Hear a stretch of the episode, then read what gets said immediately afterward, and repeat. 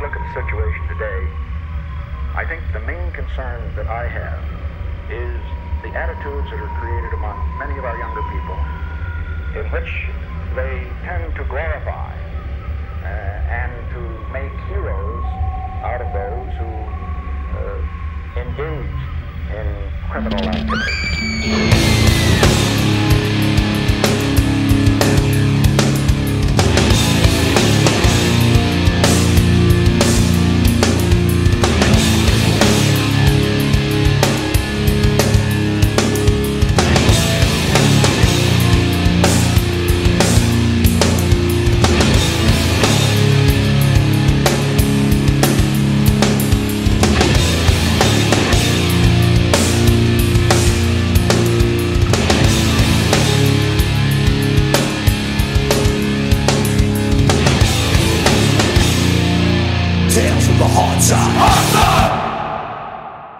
Χαίρετε.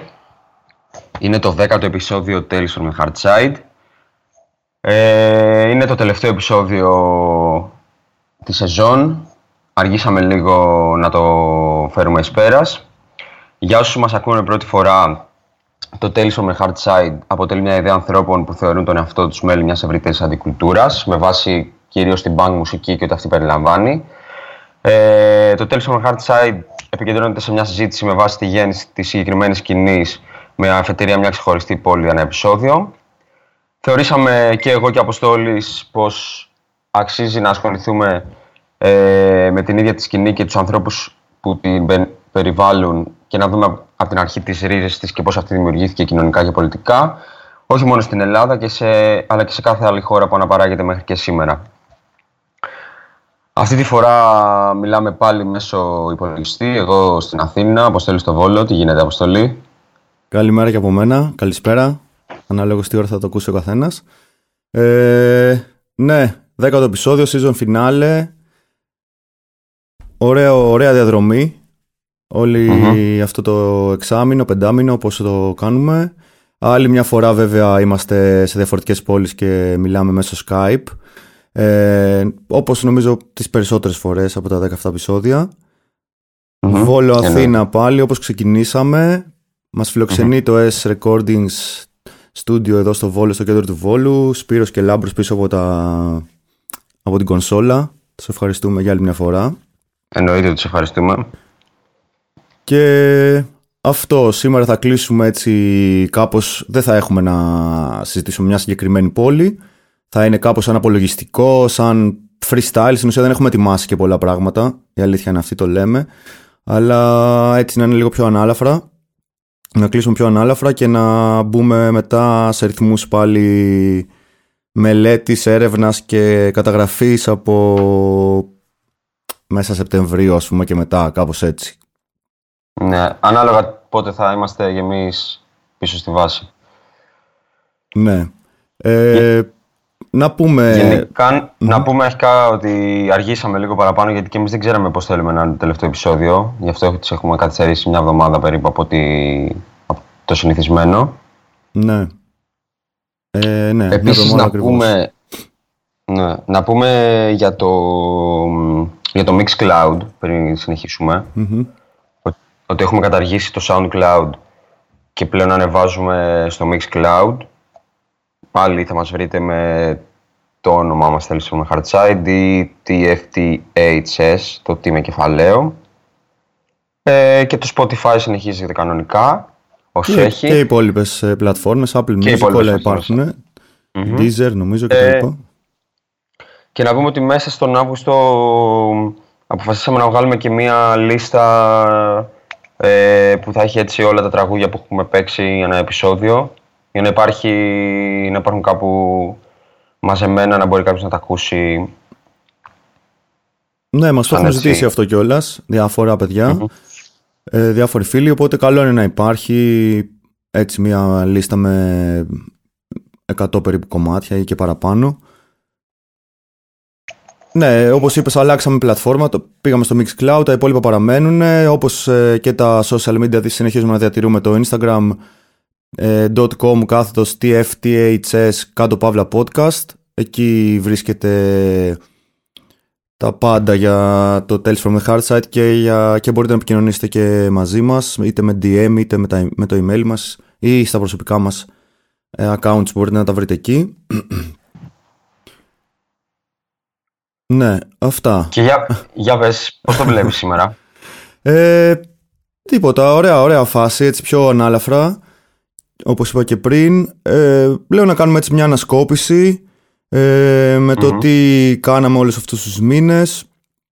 Όπως είπες και στο intro της εκπομπής, αυτή η προσπάθεια που κάναμε ξεκίνησε έτσι τελείως από το μηδέν ε, από απόσταση εν μέσω lockdown ακόμα και, και καραντίνας και δεν ξέραμε πώς θα, πού θα οδηγήσει και πώς θα πάει, δηλαδή ήταν πιο πολύ έτσι τεστάραμε πώς μπορεί να γίνει αυτό το πράγμα. Από το μηδέν τελείως δεν ξέραμε καν πώς μπορεί να γίνει αυτή η συνεννόηση μέσω δύο διαφορετικών πόλεων, μέσω Skype και να ηχογραφείται και να ανεβαίνει και να τα ακούει ο καθένας.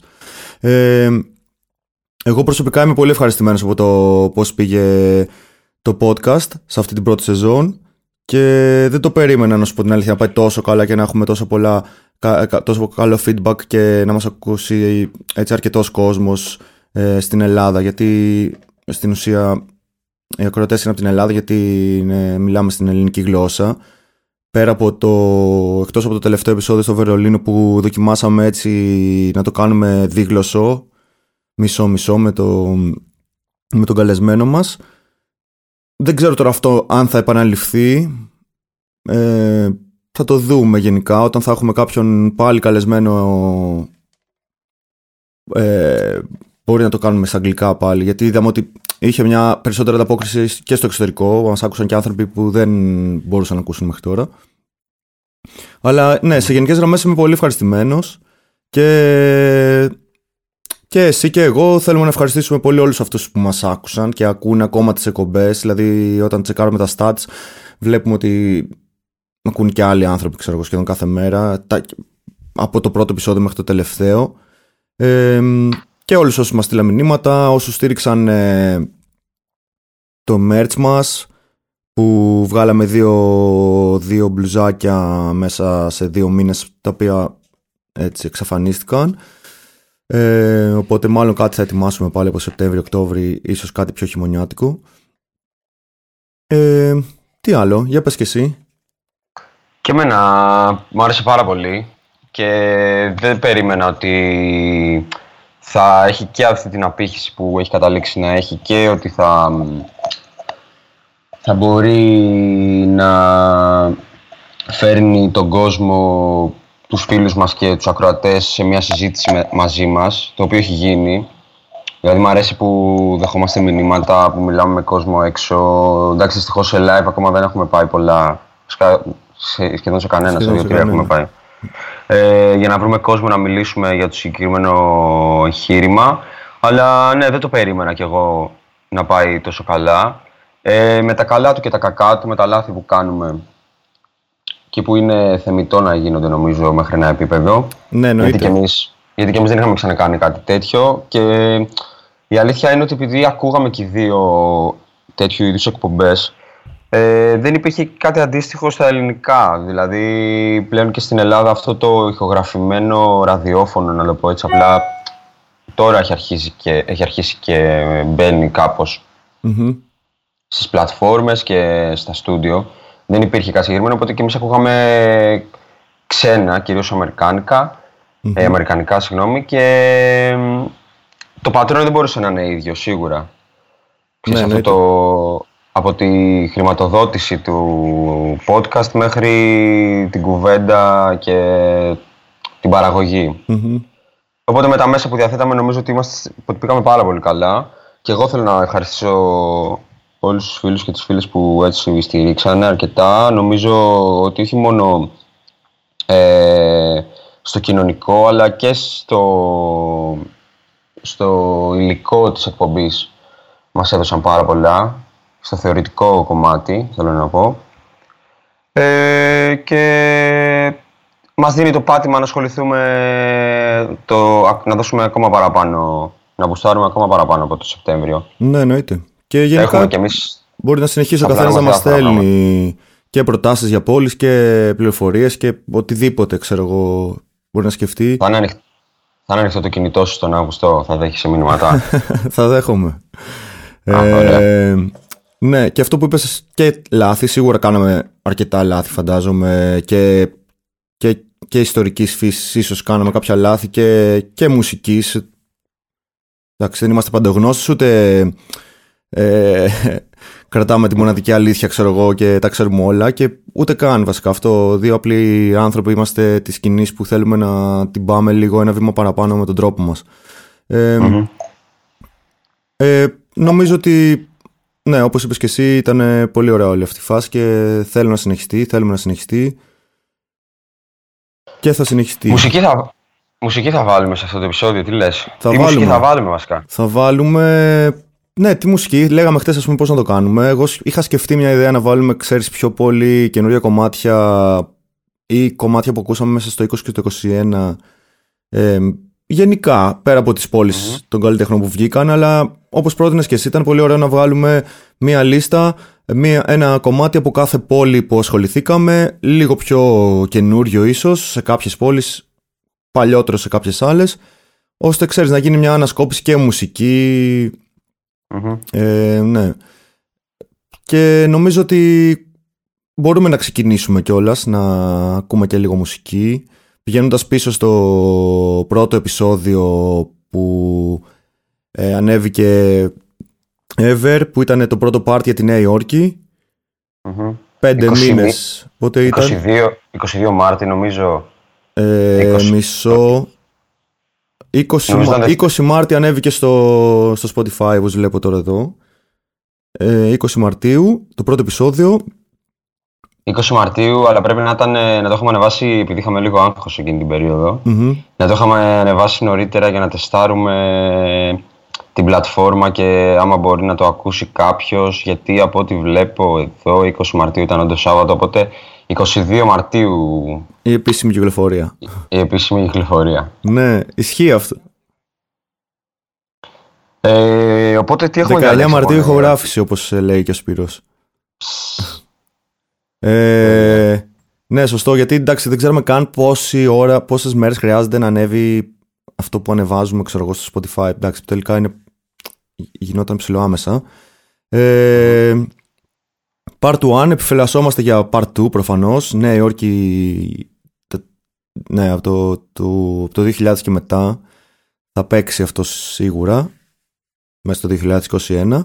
Ε, και εδώ επιλέξαμε να βάλουμε ένα κομμάτι από τους Mindforce, μία από τις πιο επιδραστικές και top bands αυτή τη στιγμή στη, στο γενικότερο, στη γενικότερη hardcore σκηνή, στην παγκόσμια hardcore σκηνή.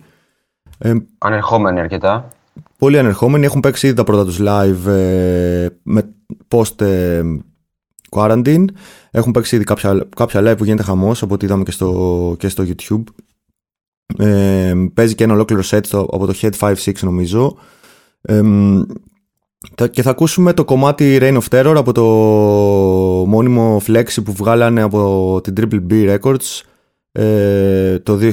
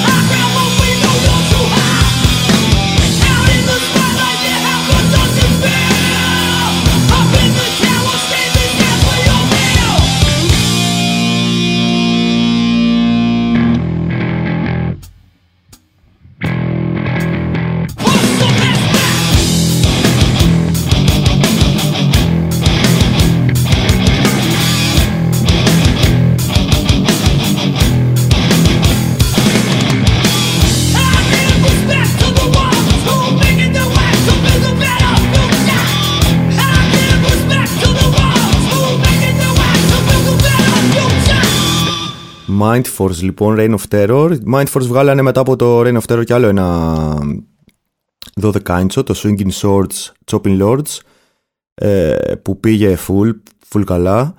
Και τώρα πριν λίγες μέρες κυκλοφόρησε και μια συλλογή Once in Unity Part 2 που έχει, ένα, που έχει διάφορες μπάντες από, το, από την παγκόσμια hardcore σκηνή και έχει και ένα κομμάτι κυκλοφόρητο Mind Force. Ε, μπορείτε να το τσεκάρετε αυτό γενικά, είναι, είναι super η συλλογή. Και έχουν βγάλει και το split με Dead Hit. Ναι, που έγινε το... είπαν έκδοση τώρα πριν λίγους μήνες Ε, και κάτι ακόμα βασικά που θέλω να πούμε στην αρχή είναι ότι ενώ ξεκίνησε κάπως πιο σαν εκπομπή λόγου έτσι στο κεφάλι μας βάλαμε περισσότερη μουσική μας, επειδή όλοι σχεδόν μας ζητούσαν περισσότερη μουσική Βέβαια, εντάξει, εξηγήσαμε ότι δεν είναι ένα radio show, ρε παιδί μου, ξέρεις που ανα... ανακοινώνεις την επόμενη μπάντα, βάζεις κομμάτι, ανακοινώνεις την επόμενη μπάντα και βάζεις κομμάτι έτσι. Είναι κυρίως, κυρίως σε κομπή λόγου, αλλά εννοείται μπορούμε να έχουμε 8, 10, 12 κομμάτια κάθε φορά που να, τα, να πλαισιώνουν τις, ε, τη συζήτηση. Ναι, εντάξει, ήταν λίγο στην αρχή περίεργο γιατί όντως εμείς το είχαμε στο μυαλό μας σαν εκπομπή στην οποία θα μιλάμε κατά κύριο λόγο και θα έχουμε και 4-5 κομμάτια.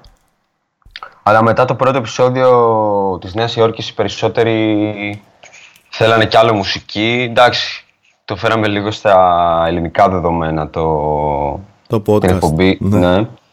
Ε, δεν υπάρχει πρόβλημα. Ίσως εγώ θα το ήθελα με λιγότερα κομμάτια, αλλά αφού βγαίνει και με έτσι, ένα μέσο όρο 10-12 κομματιών, ναι. οκ. Okay. okay, αλλά όντως είναι αυτό που είπες, ε, ότι το podcast είναι μια εκπομπή που επικεντρώνεται στο λόγο και στη συζήτηση ε, κυρίως. Ε, δεν έχει τόσο ακουστικά κομμάτια, ε, αλλά μπορούμε να πρωτοτυπήσουμε ναι. και να κάνουμε την εξαίρεση. Και θα δούμε Οπότε... για τη νέα σεζόν γενικά πώς θα πάει. Ναι. Εγώ θα ήθελα να κάνουμε και κάτι πιο, ξέρεις, να παίζουν κάποια κομμάτια από νέες κυκλοφορίες τύπου exclusive, ξέρω εγώ, αν, αν μπορούμε να καταφέρουμε τέτοια πράγματα. Καλά, έτσι, Η... έτσι κι αλλιώς ρε φίλε, δεν σε προλαβαίνω στα μουσικά, δηλαδή πηγαίνεις με δρομερή ταχύτητα, οπότε μπορείς να τον αλάβεις, εννοείται, εγώ είμαι μέσα σε αυτό, δεν ξέρεις, δεν λέω όχι. Τέλεια, θα το δούμε, ναι. Ε, και επίσης πρέπει να κάνουμε κάποτε για ένα έτσι ψιλοπάρτι ψιλοραίο. Ψιλό, ψιλό, ψιλό. Ψιλο, ψιλοπάρτι ψιλοραίο κάναμε. Ε, κάναμε, κάναμε, ναι. Ε, στον Dogtooth, ε, τον mm Ιούνιο. Αλλά πάλι με περιορισμούς, ξέρεις πάλι το νου μας πώς είναι όρθιοι. Πέρασαν μπάτς σε κάποια φάση, έπαιξε κινητοποίηση, τι γίνεται. Ξέρεις, να γίνει ένα ωραίο ή ίσως και ιδανικά, ξέρω εγώ, θα έλεγα κάποτε ένα live. Ξέρω θα ήταν πολύ καλή, ναι. πολύ καλή ιδέα. Να δούμε θα, αν θα μπορέσουμε να το κάνουμε το 2021. Έχουμε μέλλον. Ε, εγώ αυτό που θέλω να σε ρωτήσω, επειδή εντάξει, ας κάνουμε και μια κουβέντα όπως συνηθίζουμε να κάνουμε για, ε, για πιο ιδιαίτερα θέματα, πιο κοινωνικο-πολιτικά, mm-hmm. όπως μας αρέσει να, να συζητάμε έτσι στο πρώτο part. Ε, δηλαδή μετά από δύο χρόνια καραντίνα, με, μετά από όλο αυτό το ζωφερό κομμάτι που συζητάμε, που συμβαίνει εντός των περισσότερων πόλεων, ε, εσύ πώς πιστεύεις ότι θα βγει όλη η σκηνή ε, και τα live, τα tour. Εντάξει, βλέπουμε ότι οι παραγωγές γίνονται, δίσκοι βγαίνουν, ειδικά στην Αμερική, ισοριδών. Ναι. Οπότε αυτό, πάει καλά. Ναι. Πάει σίγουρα καλά. Και μέσω του e-shop δηλαδή και του διαδικτύου μπορεί και κάποιος να ακούσει και κάποιος να προμηθευτεί, οπότε να στηρίξει οικονομικά τις μπάντες. Αλλά γενικά όλη η φάση ξέρεις, του live. Πώς πιστεύεις θα πάει από την νέα σεζόν, εσύ ας πούμε, που εντάξει, τούραρες και αρκετά ε, είχες μια επαφή με, το, με τον έξω κόσμο. ναι. Κοίτα, όπως είπες, εγώ πιστεύω ότι ιδίω στην Αμερική είναι, η καραντίνα βοήθησε πάρα πολύ. Τα lockdowns βοήθησαν πάρα πολύ και τη hardcore σκηνή και τη hip hop σκηνή και την punk σκηνή, αυτά που ασχολούμαστε δηλαδή τα μουσικά είδη. βγήκαν τρελές παραγωγές, ε, βγήκαν πάρα πολλά fanzines, ε, νέες εταιρείες, δισκογραφικές, podcasts πάρα πολλά. Ανέβηκε πάρα πολύ αυτό και ανέβηκε και το επίπεδο μουσικά. Τώρα βέβαια το ίδιο και στην Αγγλία θα έλεγα ως ένα μικρό βαθμό, ε, σε ένα βαθμό. Τώρα στην Ευρώπη, να σου πω την αλήθεια, την είδα έτσι αρκετά πεσμένη και μουδιασμένη. Ε, λίγα πράγματα ξεχώρισαν ε, και το ίδιο, το ίδιο και η Ελλάδα. Εντάξει, okay. η Ελλάδα βέβαια έβγαλε πολλά ωραία πράγματα στο hip hop ε, μέσα στην καραντίνα. Βγήκαν δίσκοι πάρα πολύ καλοί. Το εξέλιξαν το είδος. Αλλά ναι, όσο αφορά το hardcore punk, η αλήθεια είναι βλέπω αρκετά πεσμένη την Ευρώπη. Ε, τώρα όσον αφορά τα live, όπως είπες και εσύ στην Αμερική γίνονται κανονικά τα live αρχίζει γενομένης από το πολυσυζητημένο live των Madball στο Tompkins Square Park ε, που ήταν πολύ νωρίς κιόλας όταν έγινε Απρίλη παίζει, να ήταν ε, ήταν, ήταν μετά την πρώτη εκπομπή κοντά στην πρώτη εκπομπή με της Νέας Υόρκης δηλαδή το είχαμε συζητήσει νομίζω. Ναι ακριβώς. Και γίνονται κανονικά τα live δηλαδή έβλεπα πάλι ένα live χτες από Νέα Υόρκη τον ε, νομίζω Χαμός. κανένα μέτρο. Δεν υπήρχε κάτι. Δεν είδα κάτι διαφορετικό. Και σε κλειστού mm-hmm. χώρους βλέπω αφήσεις. Γενικά τουράρουν όλες οι μπάντες. Φεστιβάλ βλέπω πολλά. Και... Εντάξει, πιστεύω ότι γενικά είναι πάρα πολύ διψασμένος ο κόσμος τώρα. Και οι μπάντες θα γίνει ένα χοντρό μπαμ μέσα στο 2022, πιστεύω. Με πάρα πολλές μπάντες να τουράρουν. Ε, και κόσμο να στηρίζει. Ήδη είδα συναυλίες π.χ. στο Λονδίνο το 2022 τον Ιούνιο Jesus Peace αν δεν κάνω λάθος είναι sold out. Και το στο Manchester έτσι, το Outbreak. Το Outbreak στο Manchester ανακοίνωσε τώρα φεστιβάλ, ε, εντάξει, δεν υπάρχει κάτι καλύτερο. Να, δεν λείπει κάτι από, το, από τη hardcore σκηνη mm-hmm. από το φεστιβάλ. Είναι απίστευτο μεγάλο. Δηλαδή... Όποιος θέλει να το κοιτάξει, αξίζει να έχει όλα τα σχήματα που μπορεί να ακούσει κάποιος τώρα και είναι στην επικαιρότητα. Ναι, όλα. Ότι δεν υπάρχει κάτι καλύτερο νομίζω. Και είναι και στην Ευρώπη. Στην Αγγλία. Ναι. ναι. Ε, στην, ναι. Ε, είναι, στην, είναι στην Ευρώπη πλέον, εντάξει, γεωγραφικά τουλάχιστον. Γεωγραφικά. Και, και τι ήθελα να σου πω, αλλά και, και από τα tour που βλέπω είναι όλα ανακοινωμένα από το χειμώνα και μετά υπάρχει μια συνεχής ροή. Τώρα τι θα γίνει από όλα αυτά δεν ξέρω ρε φίλε και πόσο σε, σε ποιο βαθμό θα συνεχίσει η φάση στην Ελλάδα με προβληματίζει να σου πω την αλήθεια. Υπάρχει αυτή η συζήτηση τώρα, η τεράστια υπόλωση αυτή που έχει γίνει με εμβολιασμένους, αντιεμβολιασμένους, αντιρρησίε εμβολίου. Ναι, αντιεμβολιαστές που ξέρεις αυτή με την τραγική κρατική διαχείριση μεγαλώνει ακόμα αυτή η πόλωση, βγαίνει περισσότερη άρνηση ε, ενάντια στο εμβόλιο και τώρα ναι είναι όλα λίγο στον αέρα νομίζω ακόμα. Δεν νομίζω να ξεμπερδέψουμε έτσι εύκολα από την πανδημία. Να σου πω την αλήθεια. Οπότε, οπότε λες ότι ό,τι και να έχει ανακοινωθεί δεν είναι σίγουρο άμα θα, θα, θα, θα το φέρνεις εις πέρας, ας πούμε, άμα θα γίνει εν τέλει. Ναι, δε... τι να σου πω τώρα. Νομίζω ότι στην Ευρώπη κάποια πράγματα θα, θα γίνουν. Στην Ελλάδα δεν έχει ανακοινωθεί και κάτι, να σου πω την αλήθεια. Στην Ελλάδα όχι και δυστυχώς αυτό που είπες και στην Ελλάδα ε, δεν, δεν υπήρχε μεγάλη κινητοποίηση. Εντάξει, το καλοκαίρι γίνανε βέβαια κάποιες κινήσεις, κυρίως σε live. Δηλαδή, είδαμε κάποια live στην ναι, ναι Αθήνα, ναι, ναι. Θεσσαλονίκη και σε άλλες πόλεις. Ε, Αυτοοργανωμένα, κύριε. Ναι, δε, σίγουρα δεν υπήρχε και παραγωγή, τουλάχιστον στη δική μας τη μουσική, στη δική μας ενώ πιο πολύ στο punk και στο hardcore. Εντάξει, hip hop υπήρχε άφθονο. Ναι. Κάθε μέρα έγινε κάτι άλλο. Ε, αλλά δεν είδα και κάτι, ξέρεις, να υπάρχει μια κινητοποίηση για, που θα μπορούσαμε να πούμε ότι μας δείχνει κάτι θετικό για το, για το 22. Ναι. Ε, να βγαίνουν δίσκοι, αυτοί οι δίσκοι να πρέπει να παίχνουν και live. Οπότε να υπάρχει ένας κόσμος που να είναι διατεθειμένος να το τρέξει. Ναι, ισχύει. Και εγώ πιστεύω ότι πρέπει τώρα ο κόσμος να βάλει πλάτη γενικά full, να σηκώσει όλο το κίνημα, όλη τη σκηνή και να στηρίξει όσο μπορεί. Δηλαδή, και ας μην γίνονται live, πρέπει να στηρίξει τις μπάντες με το merch, να πάρει τους δίσκους, να στηρίξει με ένα απλό μήνυμα, ξέρω εγώ, ξέρεις, συνεχίστε. Είναι πολύ σημαντικό να βάλει πλάτη τώρα ο κόσμος. Γιατί Ναι. Έχει καλομάθει και λίγο, ρε παιδί μου, ξέρεις και όλα αυτά τα χρόνια. Οπότε νομίζω ότι τώρα ήρθε η ώρα να. Αν θέλουμε να συνεχίσει όλο αυτό, να στηρίξουμε όλοι όσο μπορούμε, με όποιο τρόπο μπορούμε. Ισχύει, συμφωνώ, συμφωνώ γιατί εν τέλει ε, είναι τόσο μικρές οι σκηνές, ε, βασικά είναι τόσο λίγος ο κόσμος και στην Ελλάδα εννοώ, έτσι, που περιτριγυρίζει αυτές τις σκηνές, εντάξει όχι στο hip hop, Ναι. ε, κυρίως στο punk, ε, που εν τέλει είναι ο ίδιος ο κόσμος που φτιάχνει την όλη φάση για τα live, είναι οι ίδιοι που θα αγοράσουν το merch, οι ίδιοι που θα ακούσουν τους δίσκους. Ακριβώς. Ό,τι έχουμε είμαστε εμείς. Α, ανακυκλώνεται, ναι, ακριβώς αυτό. Ε, θες να προχωρήσουμε στο επεισόδιο 2 και 3 Ναι, αμέ. με Λονδίνο που κάναμε όπως και στο, στη Νέα Υόρκη Part 1 και θα ακολουθήσει σίγουρα και δεύτερο μέρος Μμμ. από, το, από τα Zeros και μετά. Και εγώ θα έλεγα να ακούσουμε και ένα δεύτερο και ένα τρίτο κομμάτι από το τρίτο επεισόδιο με τη Βοστόνη. Ωραία, ναι, εννοείται. Τι λες; Ναι.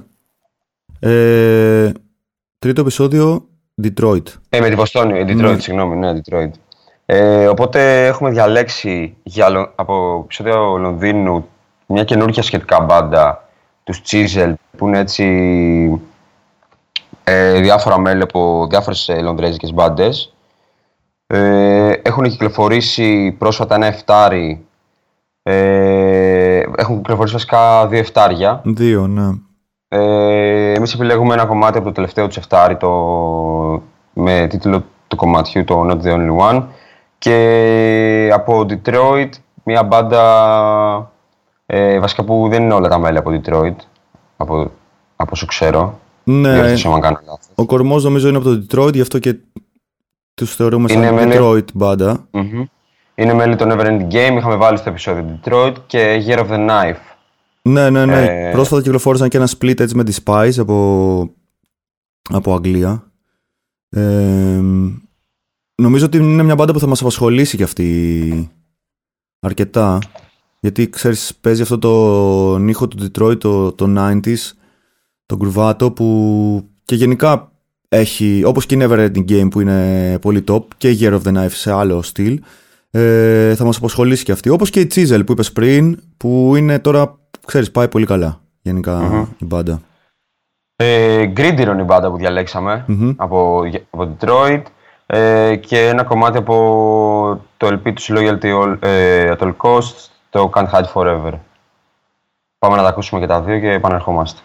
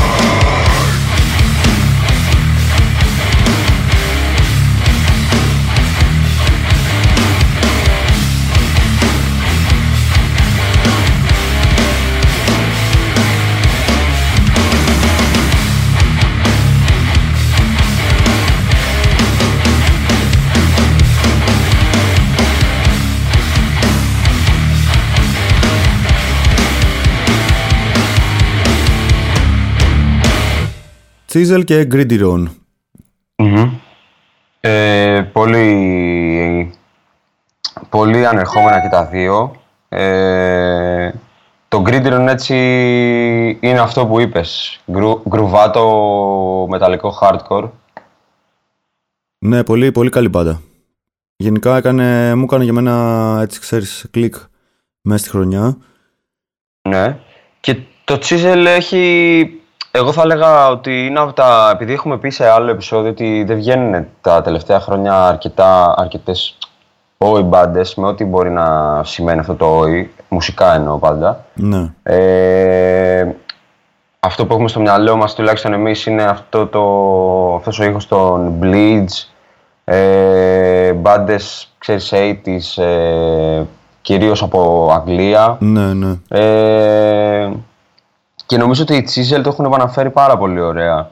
Με ένα πιο καινούριο τρόπο βέβαια. Έχουν λίγο πιο... Έχουν περισσότερες κιθάρες, περισσότερο έτσι... Περισσότερο δε...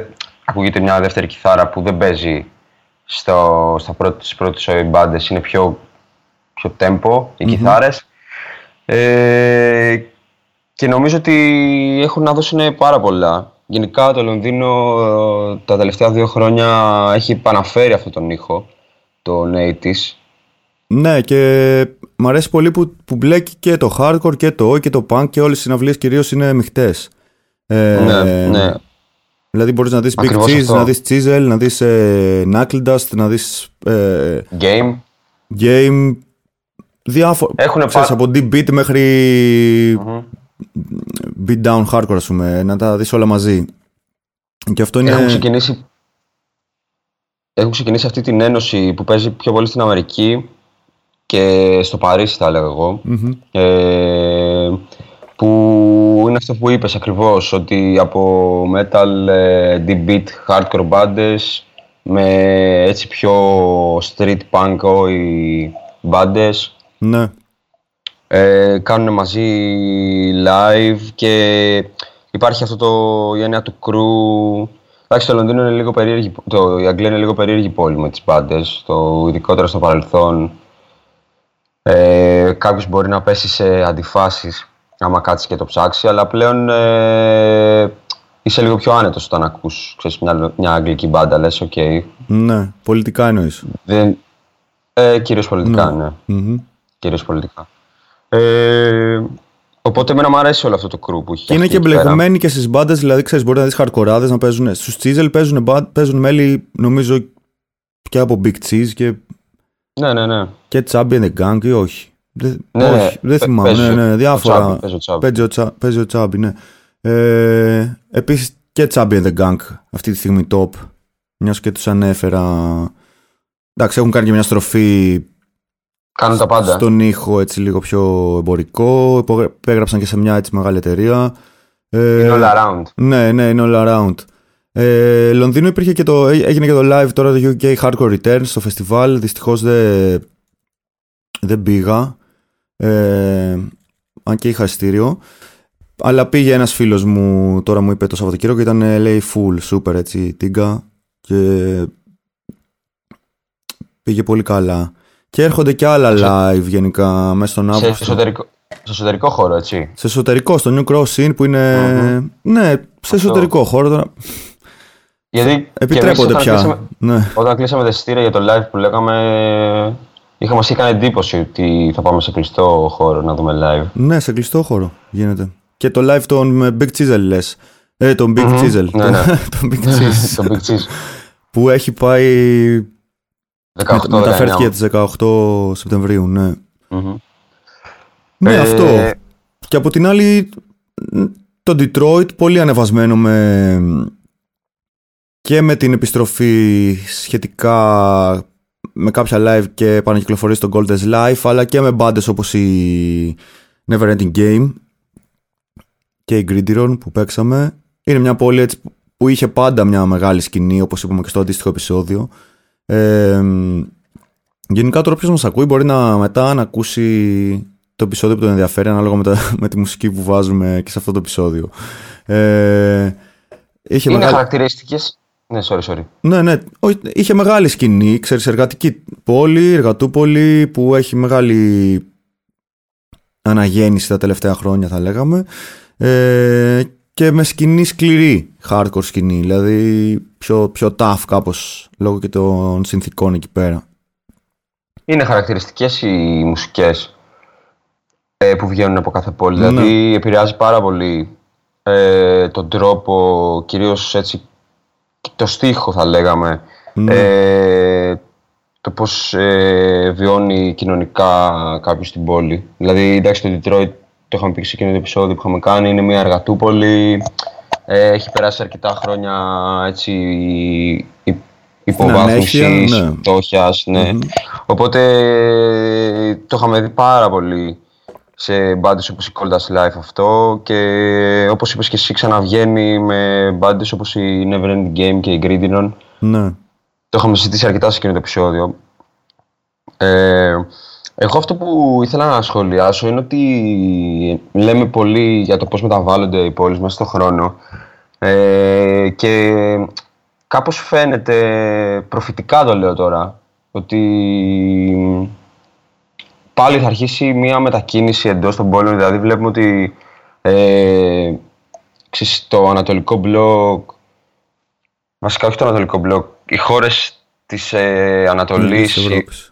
Της Ευρώπης. Ναι, όχι Ανατολικής Ευρώπης, της Ανατολής. λόγω των πολεμικών συνθήκων ε, έχουν πολλωθεί εντελώς. Δηλαδή οι περισσότερες ή θα είναι πολύ πλούσιες ή θα, είναι, ή θα βομβαρδίζονται. Ναι. Κυρίως ε, κατά κύριο λόγο. Και απ' την άλλη στην Ευρώπη πιστεύω ότι θα, αρχίσει να, θα αρχίσουν οι πόλεις να, να οι φτωχοί να γίνουν φτωχότεροι και οι πλούσιοι πλουσιότεροι. Δηλαδή Ναι. θα πάει πάλι μια πόλωση λόγω των ε, οικονομικών συνθήκων που θα επιφέρουν τα δύο lockdown, ρε παιδί μου. Και βλέπω, τις, βλέπω πολύ κόσμο να απομακρύνεται από τις μεγάλες πόλεις και σε αυτό έχει βοηθήσει και πολύ η τηλεργασία, δηλαδή Ναι, το καθεστώς ισχύει. αυτό. Μμμ. Δηλαδή, πόσος κόσμος, εγώ έχω αρκετούς γνωστούς οι οποίοι λόγω ε, του ότι δουλεύουν ε, από το υπο- τον υπολογιστή έχουν φύγει από την Αθήνα και είναι τέσσερις μήνες στο ψυχικό τους Ναι. ε, ή έχουν πάει σε ένα νησί. Ε, ξέρεις, και κάπως όλο αυτό έχει μεταβάλει την κατάσταση. Δηλαδή, πλέον ε, δεν ξέρω πώς, πώς θα είναι να ζεις σε ένα χρόνο σε, σε μια πόλη άμα υπάρχει έτσι, ένα καθεστώς ε, υγειονομικής τρομοκρατίας ναι. και, ταυτόχρονα, και ταυτόχρονα μια επισφάλεια οικονομική. Να δούμε όλο αυτό βέβαια πώς θα επηρεάσει και την underground μουσική κουλτούρα. Ναι, Αυτή γιατί η προφανώς και άμα ζεις σε ένα- αποκέντρωση- σε ένα, Ναι. Ναι, σε ένα χωριό δεν μπορείς να είσαι underground, εννοείται. Ναι, ισχύει. Είναι κάπως. Ε, βασικά είναι δύσκολο και δεν έχεις και τα, μέ- τα μέσα τα έχεις ψέματα. Δεν έχεις τον κόσμο να συναναστραφεί και να δημιουργήσεις. Αλλά όσοι μετακινούνται από τις μεγαλύτερες πόλεις τύπου Αθήνα, Θεσσαλονίκη προς τις μικρότερες πόλεις, όχι στα νησιά ή στα χωριά που είπες, καλό θα ήταν να φέρουν μαζί τους και το. Να διασπείρουν τον ιό του underground μουσικής κουλτούρας, να μπουν στις τοπικές μουσικές ομάδες, να, ε, να ασχοληθούν, ξέρει, να μεταδώσουν τις γνώσεις τους και να στήσουν μικρές σκηνές σε κάθε μικρή πόλη της χώρας έστω. Ναι. Αυτό θα, θα Βασικά, μετρούσε. Αυτό είναι που έσωσε και την κατάσταση στην Αμερική. Εντάξει, δεν μπορεί να το συγκρίνουμε. Απλά καμιά φορά ξεσυζητάμε, λέμε Α, κοίτα πώς το κάνουν αυτοί, και κοίτα γιατί στην Αμερική τρέχει και στην Ελλάδα δεν τρέχει.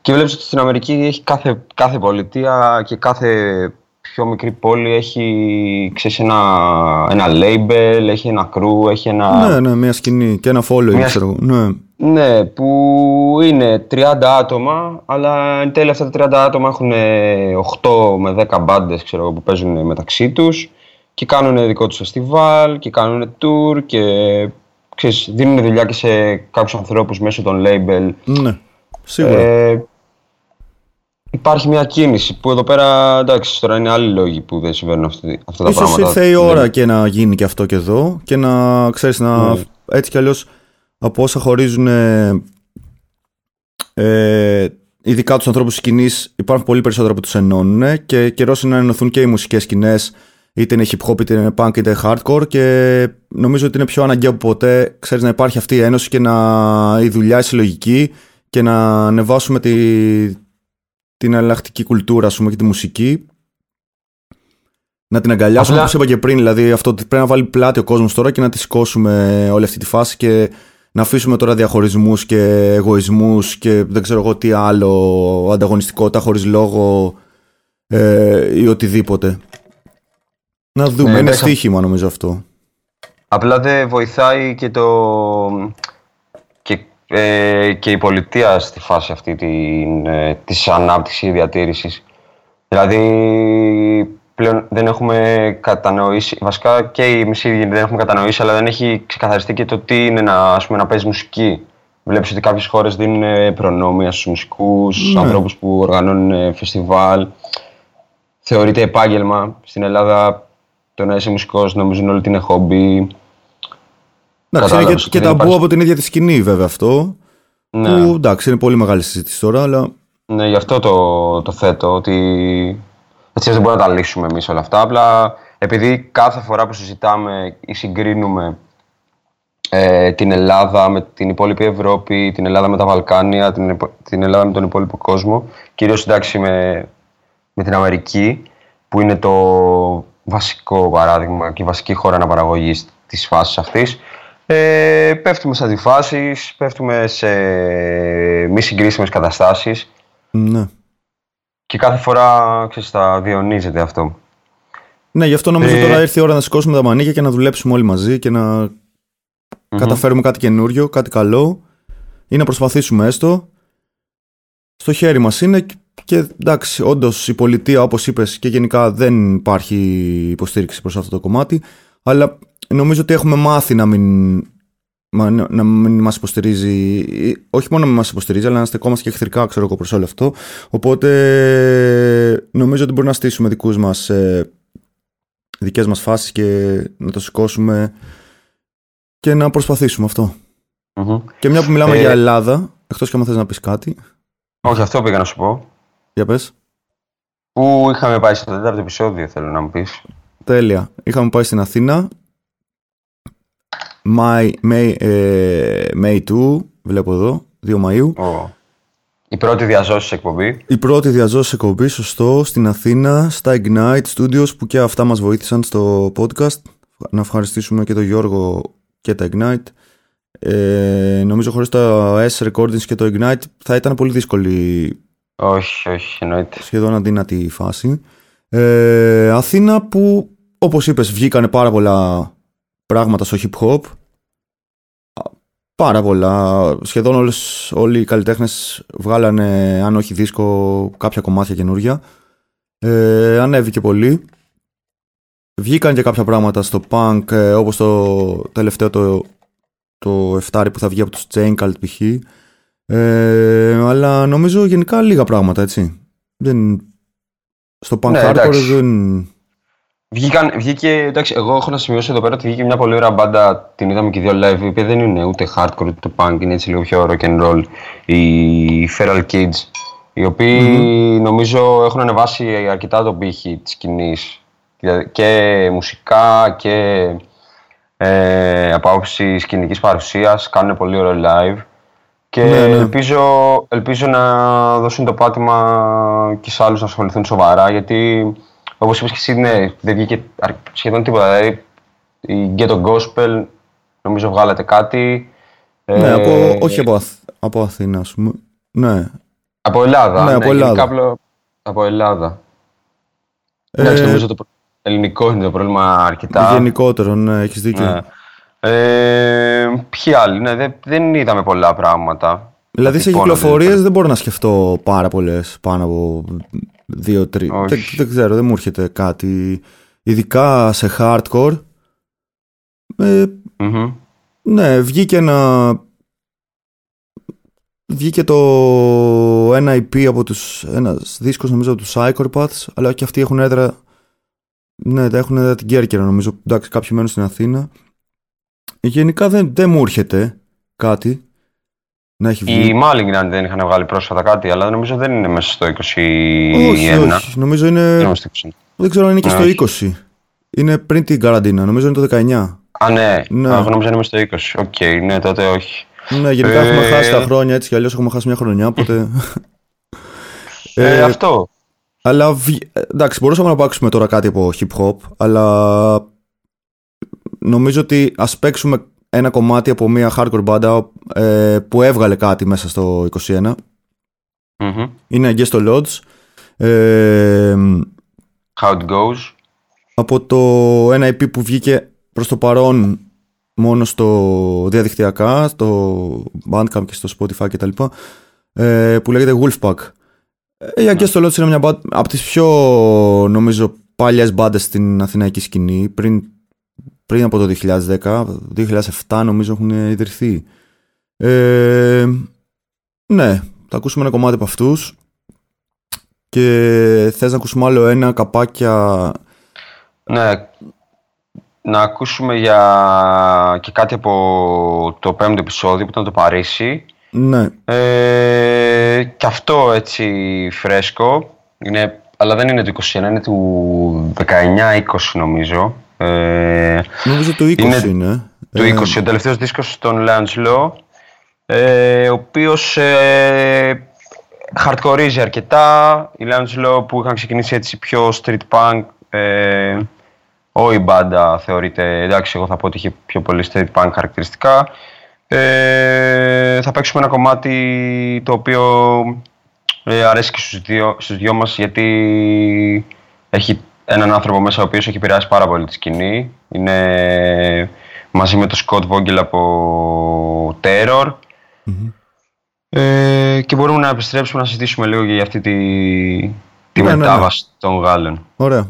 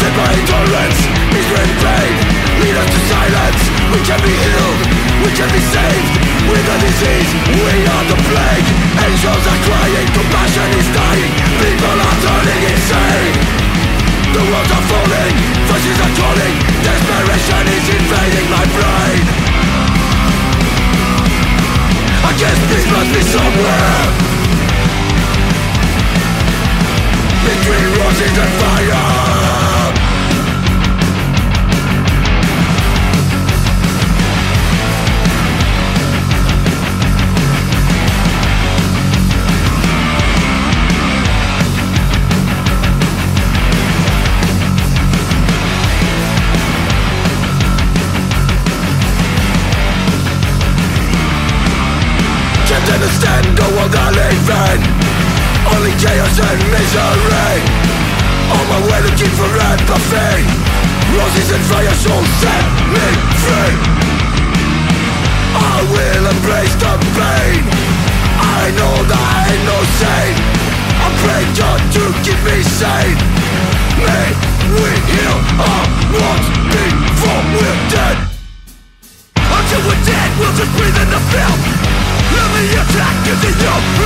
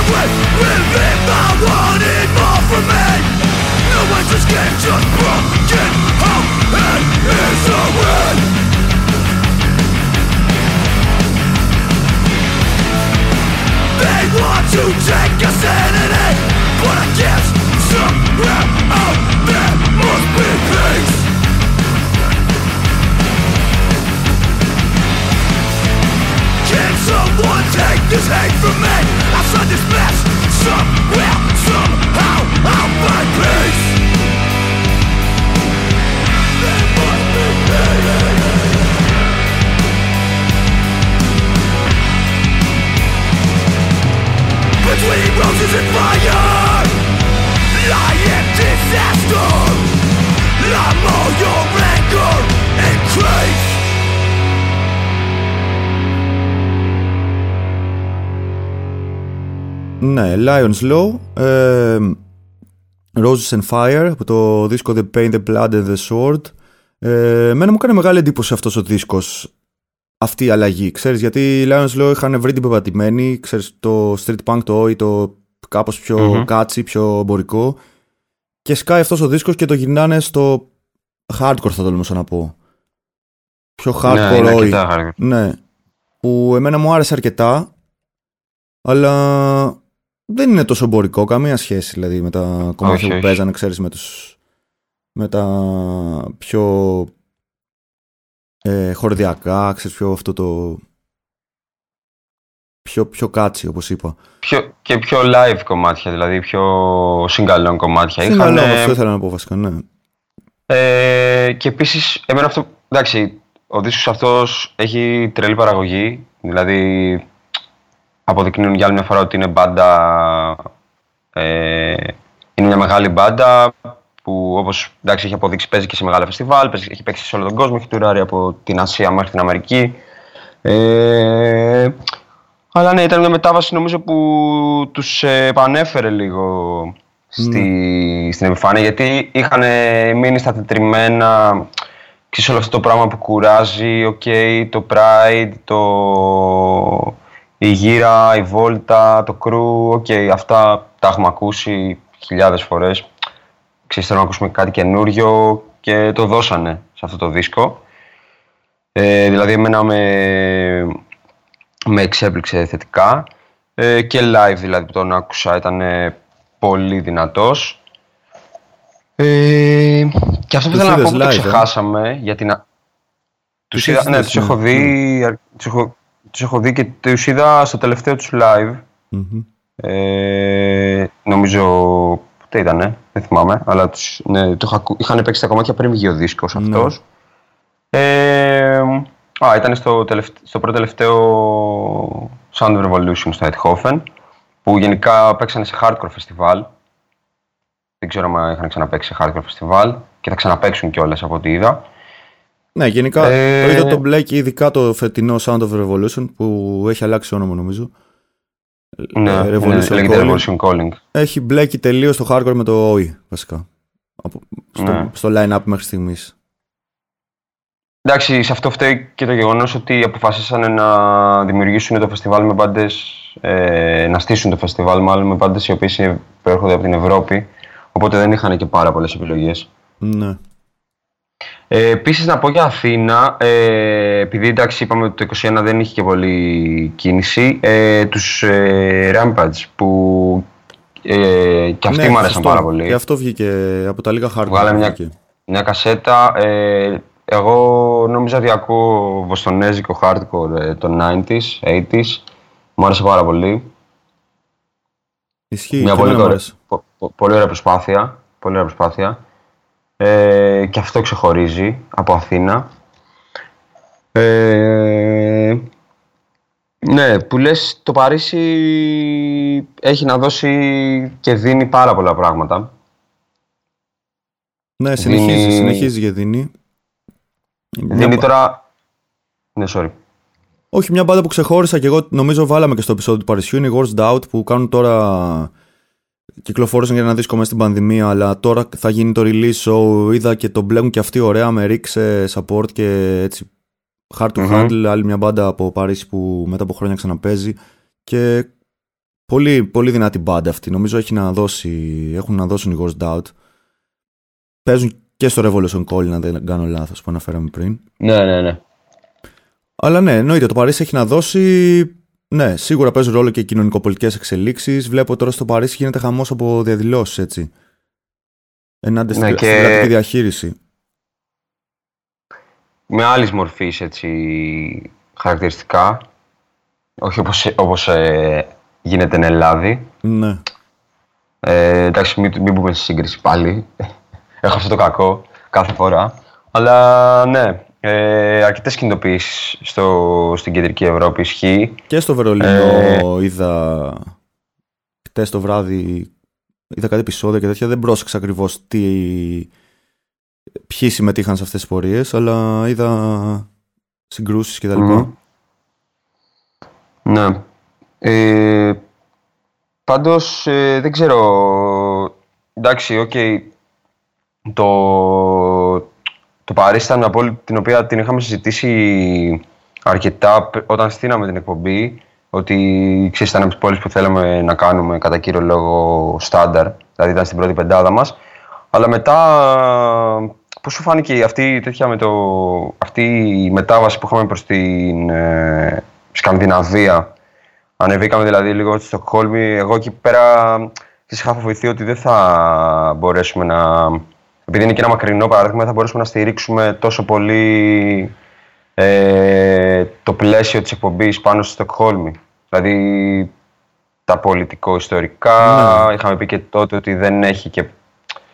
Είχαμε λίγο φοβηθεί με το πώς θα το κολλήσουμε, με, από πού θα ξεκινήσουμε, πώς θα το κολλήσουμε με τα 80's, να μας δώσει το πάτημα να μιλήσουμε για τη μουσική. Δεν ξέρω πώς σου είχε φανεί εσένα όλο αυτό το επεισόδιο. Όντως το μας έκτο είχε, επεισόδιο της μας σειρά. είχε δυσκολέψει. Αλλά μιας και ήταν και το πρώτο επεισόδιο που είχαμε guest, νομίζω ότι κύλησε πάρα πολύ ωραία. Είχαμε guest τον Κώστα που έμενε χρόνια στη Στοκχόλμη. Ναι, ναι. Ε, κύλησε πολύ ωραία. Μας, ε, ήταν ένας άνθρωπος που μας έδωσε πολλές γνώσεις. Ε, μιας και συμμετείχε στην σκηνή της πόλης όσα χρόνια έμενε εκεί. Οπότε μας έδωσε, μας έδωσε από, μέσα, από τα μέσα ε, πληροφορίες.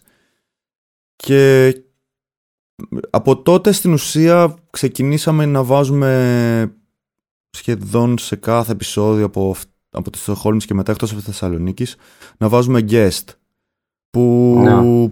που μου άρεσε και σαν διαδικασία αυτό το πράγμα ξέρεις και να μοιράζεται κάποιος άνθρωπος που μένει σε αυτή την πόλη έστω έχει ζήσει στην πόλη που συζητάμε και έχει δει πράγματα να τα μοιραστεί μαζί μας γιατί εμείς συζητάμε για τις, κάθε, πο- για τις πόλεις εδώ πέρα αλλά δεν έχουμε μείνει στη Στοκχόλμη ας πούμε Μμμ. Σίγουρα δεν ξέρουμε ακριβώς τι γίνεται. Ίσως ε, μπορεί να έχουμε μυθοποιήσει κάποια πράγματα, μπορεί να έχουμε. ξέρεις, να τα βλέπουμε υπερβολικά ό- όμορφα. τα πράγματα σε κάποιες πόλεις, αλλά μ' άρεσε, μ αρέσει που έχουμε guests και μας λένε κάποια, κάποιες πληροφορίες που ξέρουν αυτοί. Και νομίζω ότι καλό είναι να το συνεχίσουμε αυτό, αν όχι σε κάθε επεισόδιο, σε, στα επεισόδια που θέλουμε. Ναι, ε, και εμένα μου αρέσει πάρα πολύ αυτό με τους guest και σίγουρα και ο Κώστας και η Νικόλ και ο Κρίστιαν βοήθησαν πάρα πολύ και τους ευχαριστούμε. Ε, σίγουρα δεν θα μπορούσαμε να πούμε τώρα, ειδικά για το επεισόδιο του Στοκχόλμης, ο Κώστας μας είπε μέχρι και το τελευταίο λαϊβάδικο ε, και την τελευταία συνήθεια που είχαν μετά τα live. Πράγματα τα οποία μακάρι να είχαμε δυνατότητα να τα, κάνουμε, να τα έχουμε σε κάθε πόλη. Ναι. Δεν μπορώ δηλαδή να βρω ένα αρνητικό κομμάτι. Εντάξει, μόνο στο τεχνικό, που λόγω του ότι βρισκόμασταν πάντα σε, τρεις διαφορε- σε τρία διαφορετικά σημεία, ίσως να μην είχε τόσο καλό ηχητικό, ε, ηχητική. Ε, μ, αλλά μακάρι να μπορέσουμε και στα επόμενα επεισόδια να φέρουμε ανθρώπους που θα μας δώσουν ακριβώς ε, την οπτική της πόλης Ναι. και την, ε, έτσι, τον αέρα της σκηνής απευθείας. Γιατί εμείς πάντα μιλάμε με το τι έχουμε δει, το τι έχουμε ακούσει, τι έχουμε διαβάσει, αλλά δεν το έχουμε ζήσει πρακτικά, γιατί δεν, δεν είμαστε μέλη της κάθε σκηνής. Ναι, και Στοκχόλμη νομίζω από τις μπάντες της, ε, τελ, της τελευταίας ε, πενταετίας, δεκαετίας είχαμε ξεχωρίσει πολύ τους Blood Sermon που κυκλοφόρησαν πρόσφατα και ένα δίσκο. Είχαμε παίξει το κομμάτι, ένα κομμάτι στο επεισόδιο της Στοκχόλμης. Ε, Και, τους, και Existence, έτσι. και Existence. Αλλά νομίζω ότι τώρα μπορούμε να ακούσουμε ένα κομμάτι από το Speedway, μια επίσης μπάντα ε, από Στοκχόλμη που έχει ξεχωρίσει αρκετά και έχει και Μμμ. ε, ή ένα ή δύο κοινά μέλη με τους ε, Blood Sermon, αν και παίζουν τελείως διαφορετικά. Ε, κυκλοφόρησαν ένα δίσκο μέσα στο 20 από τοπική δισκογραφική εταιρεία, την ε, Svensk Hardcore Kultur, ε, ο οποίος επα- νομίζω στο 21 ε, επανεκδόθηκε από την Triple B Records στην Αμερική Μμμ. και όχι μόνο αυτό, νομίζω ότι η μπάντα έχει υπογράψει στη Revelation. Θα βγάλει ένα εφτάρι στη Revelation μέσα στους επόμενους μήνες. Που είναι εντάξει, κάτι πολύ σημαντικό για μια ευρωπαϊκή μπάντα. Ελάχιστες μπάντες από την Ευρώπη έχουν ε, βγάλει κάτι στη Revelation ή στη Triple B. Μμμ. Στη Revelation Σίγουρα. νομίζω μόνο οι Violent Reaction έχουν βγάλει από, από, την, από την Αγγλία. Δεν, δεν ξέρω αν έχει βγάλει κάποια άλλη ευρωπαϊκή μπάντα, ιδίως από την κεντρική Ευρώπη, τη Σκανδιναβία. Κυκλοφορία. Ναι, εντάξει, θα είναι και πιο μικρές μπαντ. Δηλαδή, οι Blood Sermon είναι, έτσι πιο, είναι σίγουρα πιο νέοι και έχουν πιο κλειστή, ξέρεις, πιο μικρές παραγωγές, πιο μικρές κυκλοφορίες, κυρίως εφτάρια. Ναι. Αλλά ναι, εντάξει, νομίζω και αυτό που θα παίξουμε εμείς ε, EP ήταν, ε, είναι το Speedway, Ναι, νομίζω είναι ένα. το ομώνυμο. Ε, θα βάλουμε το κομμάτι. Ποιο είναι για να δω.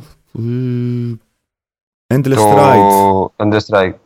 Νομίζω Μμμ. είναι ένα κομμάτι είναι από, από το το- Εφτάρι, το επερχόμενο. Ή Κάτι, κάτι που κυκλοφόρησε τέλος πάντων μέσα στην πανδημία με βίντεο. Παίζει και βίντεο στο YouTube. Μμμ. Ε, Πάντως έχει, έχει πολύ πράγμα τώρα και το Εκούλου το τελευταίο που κυκλοφόρησε, όχι βασικά, ναι, δεν είναι Σκανδιναβία, ε, Όχι. δεν είναι Σουηδία. Ε, το, κόλλησα τώρα. Το Blood Sermon, συγγνώμη, το τελευταίο Ναι. που κυκλοφόρησε ήταν πολύ δυνατό. Με κομμάτια εντάξει, τα οποία είχαν βγάλει και παλιότερα κάποια από αυτά και με νέα κομμάτια μες στην παραγωγή. Αλλά ναι, βλέπουμε και καινούργιες κυκλοφορίες από Στοκχόλμη. Πολύ δυνατές. Και γενικά η Σουηδία γενικότερα. Και, ναι, και, και με με άλλα άλλα. είδη όπως οι Viagra Boys που τους είχαμε, είχαμε συζητήσει. Μμμ. Αλλά γενικά η Σουηδία είναι πολύ Που στα πάνω είναι- της. Όλο- Μμ. Και η Σκανδιναβία γενικά. Και είπαμε ότι κάποτε πρέπει να κάνουμε και ένα επεισόδιο για την Νούμεα με που είχε βγάλει πάρα πολλές μπάντες, ξέρω εγώ. Θα δούμε αν Ισχύει. μπορεί να γίνει αυτό. Πάλι θέλουμε Κώστα εδώ πέρα να. Ή να βρούμε κάποιον local Να μας εκεί τα- από την πόλη, τη μικρή πόλη της Σούμεα. Πάμε να ακούσουμε Πες να Speedway έχει- βασικά, εγώ λέω. Και Speedway Endless Ride από Ναι. το τελευταίο μόνιμο εφτάρι.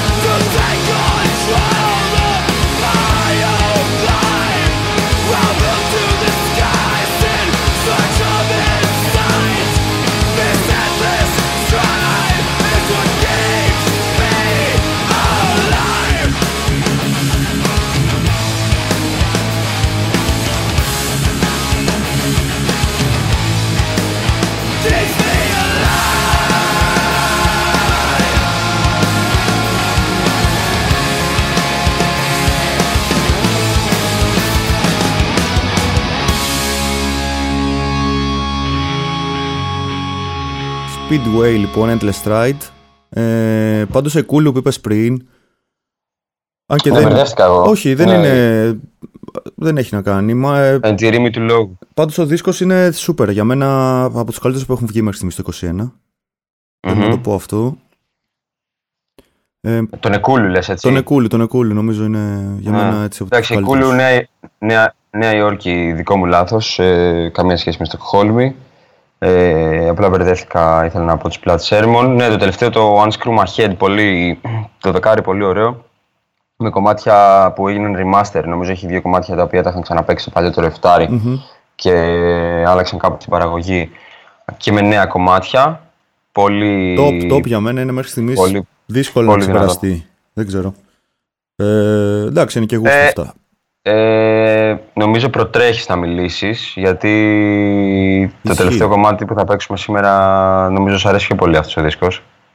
Ναι, ναι, δεν θα ξέρω. το πούμε μετά αυτό. Είναι άλλο, άλλο, άλλο level νομίζω. Άλλο level, Δηλαδή- εντάξει, οκ. Ξέρεις, ναι. ε, και συνεχίζουμε λοιπόν με το επεισόδιο νούμερο 7. Νούμερο 7, ναι. Πάλι Ελλάδα, στην πρωτεύουσα. Πάλι Θεσσαλονίκης. Διά ζώσης. Πάλι διά ζώσης. Ε, έγινε στο Βόλο αυτό ή όχι; Αυτό έγινε στο... Στην Αθήνα έγινε και αυτό. Αυτό έγινε στην Αθήνα, στο Βόλο έχει γίνει το Παρίσι. Οκ. Ε, ναι, Θεσσαλονίκη λοιπόν. Θα κάνουμε και για καμιά άλλη πόλη της Ελλάδας λες. Δεν ξέρω. Δεν ξέρω για ποια μπορούμε να κάνουμε. Είχαμε Θα πει, κάτι θα κάνουμε σίγουρα. υπήρχε ένα concept στο μυαλό μας να κάνουμε κάποια μικρά επεισοδιάκια για κάποιες πόλεις της Ελλάδας κάποτε. Θα το, θα το δούμε αυτό. Ναι, εντάξει, γιατί όχι. Και έχουμε και αρκετό κόσμο που θα μπορούσε να μιλήσει. Ναι, Όχι, μπορεί να μην έχουν την ίδια διάρκεια. ναι σίγουρα. Βασικά σίγουρα δεν μπορεί να έχουν την ίδια διάρκεια. Ε, αλλά θα είναι πιο fun, έτσι.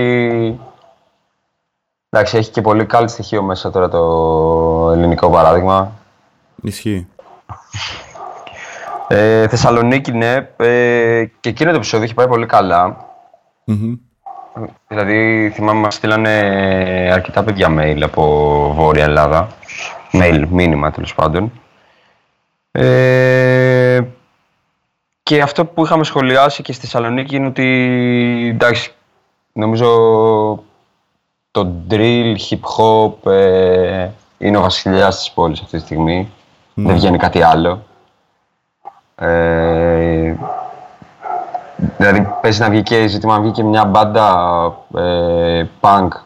Ε, εμένα μου έρχεται μόνο το Big War of the Wolves. Κάτι άλλο δεν μπορώ να σκεφτώ αυτή τη στιγμή. Διόρθωσε με πάλι αν κάνω λάθος. Ε, Ε, νομίζω βγάλανε και ένα 7 ή 5 κάστα πρόσφατα. Από ό,τι είδα. μμμ. Εντάξει, σίγουρα βγήκε κάτι. Αλλά- Καταχνιά νομίζω βγάλανε κάποια κομμάτια, ένα Βγάζουν, κομμάτι. κάτι, βγάζουν κάτι τώρα. Βγάζουν δίσκο, ναι. Ετοιμάζονται- Ναι, αυτό. Ε, Αλλά το, Είχε διάφορα. Εντάξει, κάτι βγήκανε ρε παιδί μου και είναι Ακρόπολης, μια άλλη μπάντα που μου έρχεται τώρα. Ε, εντάξει, αλλά γενικά ναι, είναι, είναι το hip hop, είναι το drill, hip hop, rap. Ε, εκείνη η φάση. Γενικά. ναι. Sessions, Θεσσαλονίκη, Dog- Dog νομίζω- 2G, Συνέχεια τέτοια. Ναι, στη Θεσσαλονίκη νομίζω ε, επικρατεί αυτό το πράγμα, αυτό το, αυτή η κουλτούρα. Ε, full video να παίζουν, έχει γίνει πλέον ε, το 2310 μότο τατού, δεν Ρίκτα. ξέρω και εγώ τι άλλο Ναι. τι. Ρίκτα, Lex, ε, δεν ξέρω, εγώ πήγα παραλία προχθές, δεν προλάβαινα να μετράω τατουάζ Lex. Ναι, Γιατί έχει, το αγόρι με το Ναι, ναι. φράχτη. το έχω κάνει με μελάνι. Αυτό. Το DRI, Ναι. το logo ε, ναι, είναι ε, απίστευτο. θεσσαλονικιώτικο Α- στυλ. απί- Ναι, απίστευτο μέσα, μετά από δύο δίσκους ε, να βλέπεις πιτσιρικάδες, εντάξει και μεγαλύτερους να έχουν το λογότυπο χαραγμένο. Είναι, είναι, είναι επίτευγμα. Καλά, ναι, δεν υπάρχει αυτό. Ε, Είναι κοινωνικό φαινόμενο. Το είχα πει και σε εκείνο το επεισόδιο. Δηλαδή, μετά το live στο Θέατρο Πέτρας, ε, που όλοι σχολιάζανε μετά ότι κάτι τέτοιο είχε να γίνει από τους Rage Against the Machine. Ε, πιστεύω ότι ο Λέξ έδωσε αυτό το. έβαλε το λιθαράκι για να γίνει, έδωσε το πάτημα για να γίνει το hip hop αυτό που είναι αυτή τη στιγμή. Ναι. Ε, Λες να δούμε κανένα live Και- ε, λέξη τώρα στα κοντά ή όχι; περιμένουμε δίσκο. Δίσκο. Η αλήθεια είναι αυτό. Το... Αυτή έχει πει ότι θα βγάλει δίσκο τώρα μέσα στο 22. Βλέπω εδώ τώρα Off the Hook Festival Αθήνα. Θα γίνει λένε. Διήμερο στο Ναι. Τεχνόπολη. Πέρυσι είχε παίξει. Ή πρόπερση. Δεν, πρόπερση. δεν, ξέρω, δεν ξέρω αν είναι για μας αυτά τα live τώρα. Άμα... Αλλά άμα παίξει ένα Λέξ ε, θα το τιμήσουμε, ναι. Ε, εντάξει, ναι. Ξέρεις. Μια μέρα όλοι hip hop Ναι. το έχουμε. Το έχουμε λες. Εντάξει, το έχουμε. Το έχουμε. Α, αφού το λες εσύ. Ε, πάμε να ακούσουμε όμως κάτι διαφορετικό από Θεσσαλονίκη. Μου άρεσε που το διάλεξες. Ε, Το διάλεξα γιατί, εντάξει, ναι, τελευταία ε, ε, το ακούω αρκετά αυτό το δίσκο. Είναι ο Σπόντι. Τώρα εσύ μου είπες ότι δεν είναι Θεσσαλονικιός. Εγώ ήξερα ότι είναι, ότι μένει τουλάχιστον εκεί. Επειδή, Ε, κοίτα, επειδή έτυχε να έκανε- το γνωρίσω έτσι σε άσχετη φάση, είναι από Σέρες. Ε, Απλά νομίζω, εντάξει, μένει στη Θεσσαλονίκη και δράει εκεί πέρα. Έκανε κάποια live στην Αθήνα το τελευταίο καιρό, το, βασικά το τελευταίο, τους τελευταίους δύο μήνες. Ε, εμένα μου αρέσει πολύ αυτός ο δίσκος, εντάξει είναι λίγο πιο... Παίζει και στο Βόλο το Σάββατο, αυτό που μας έρχεται. Μμμ, Είναι, Ε, 7 είναι Αυγούστου λίγο πιο δηλαδή. συναισθηματικός δίσκος. Και αυτό πιο ήθελα να σου πω συναισθηματικός βασικά δίσκος ότι πέρα από λέξεις και όλα αυτά και, και Zoro Buzz και τα λοιπά, έχει ανέβει πολύ και το DIY, το πιο πολιτικοποιημένο Μμμ. ε, rap. Με Σπόντι, Ναι. Τζαούλ, Κορτές, όλοι αυτοί δηλαδή παίζουν πολύ και έχουν following έτσι και κα- καλό. Δεν είναι πολύ κόσμο δηλαδή. Ναι. Όχι, όχι, ισχύει και φάνηκε και από τα live που κάνανε στην Αθήνα. Δεν ξέρω τώρα σε άλλες πόλεις, αλλά εγώ από το feedback που πήρα από τα live της Αθήνας ε, φάνηκε ότι ε, είναι πολύ ανεβασμένοι. Ε, Οδός Ενδορφινών ο δίσκος. Έχουμε διαλέξει το Σκεπηρή Γενιά. Εντάξει, δεν ξέρω, ήταν λίγο άκυρο. Με σου στείλα χθες το tracklist. Ήταν λίγο άκυρο, αλλά Δεν έπρεπε είναι να άκυρο, παίξουμε και ένα εντάξει. hip hop. Θέλω και εγώ να παίξουμε Ναι, hip hop. κατάλαβες. Και στην Αθήνα θα Αφού θα παίζαμε hip παίξουμε- hop στην ουσία, αλλά εντάξει, ξεχωρίσαμε να παίξουμε κάτι hardcore που κυκλοφόρησε, ρε παιδί μου. Ναι. Καλύτερα. Ισχύει. Ε, ναι, σπόντι, γιατί εντάξει, να βάλουμε και έναν άνθρωπο που ο οποίος έτσι δεν είναι στα.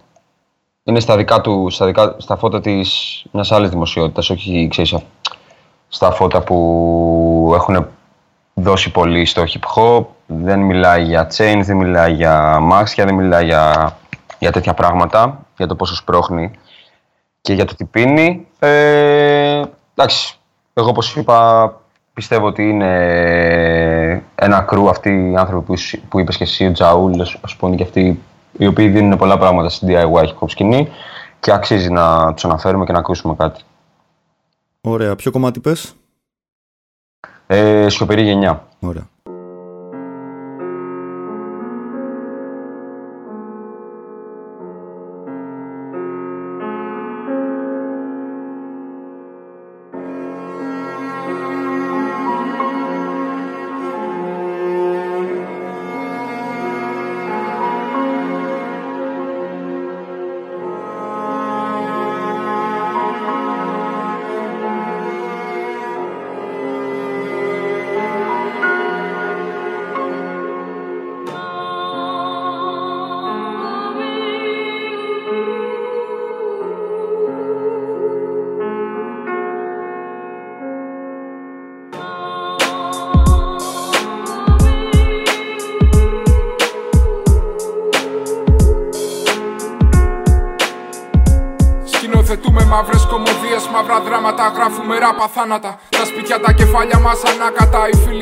Φίλοι στα τρεχάματα. Μη γίνουνε θυράματα και πούσε. Δεν αλλάζουνε τις μέρες μας τα κλάματα.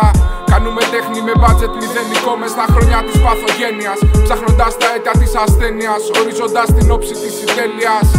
Γράφω τα μυρολόγια των millennials. Τώρα μ' ακούει κάποιος πέρα από τα ντουβάρια μου. Γέμισαμε στίχους στα σιρτάρια μου. Έδιωχνα τις άπιες γκρίζε μέρες στα γονάτα μαξιλάρια μου. Με διώχναν απ' την τάξη, προβλέπανε την κατάδια μου. Οι αόρατοι των αοράτων.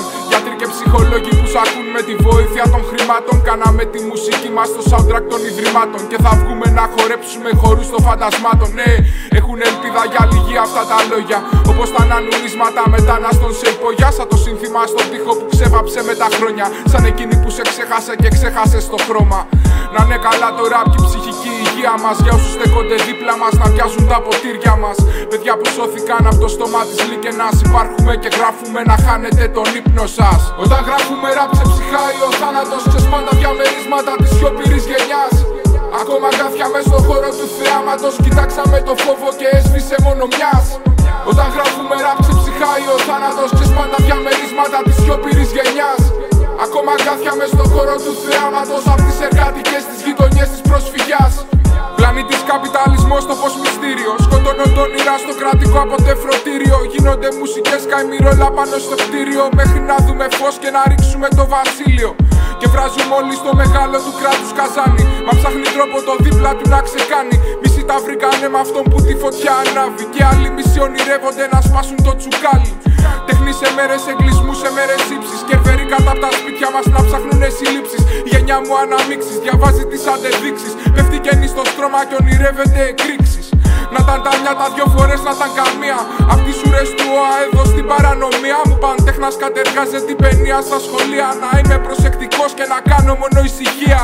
Όταν γράφουμε ράψε ψυχάει ο θάνατος Ξεσπάντα διαμερίσματα της σιωπηρής γενιάς Ακόμα κάθια μες στο χώρο του θεάματος. Κοιτάξαμε το φόβο και έσβησε μόνο μιας. Όταν γράφουμε ράψε ψυχάει ο θάνατος Ξεσπάντα διαμερίσματα της σιωπηρής γενιάς. Ακόμα κάθια μες στο χώρο του θεάματος Απ' τις εργατικές τις γειτονιές της προσφυγιάς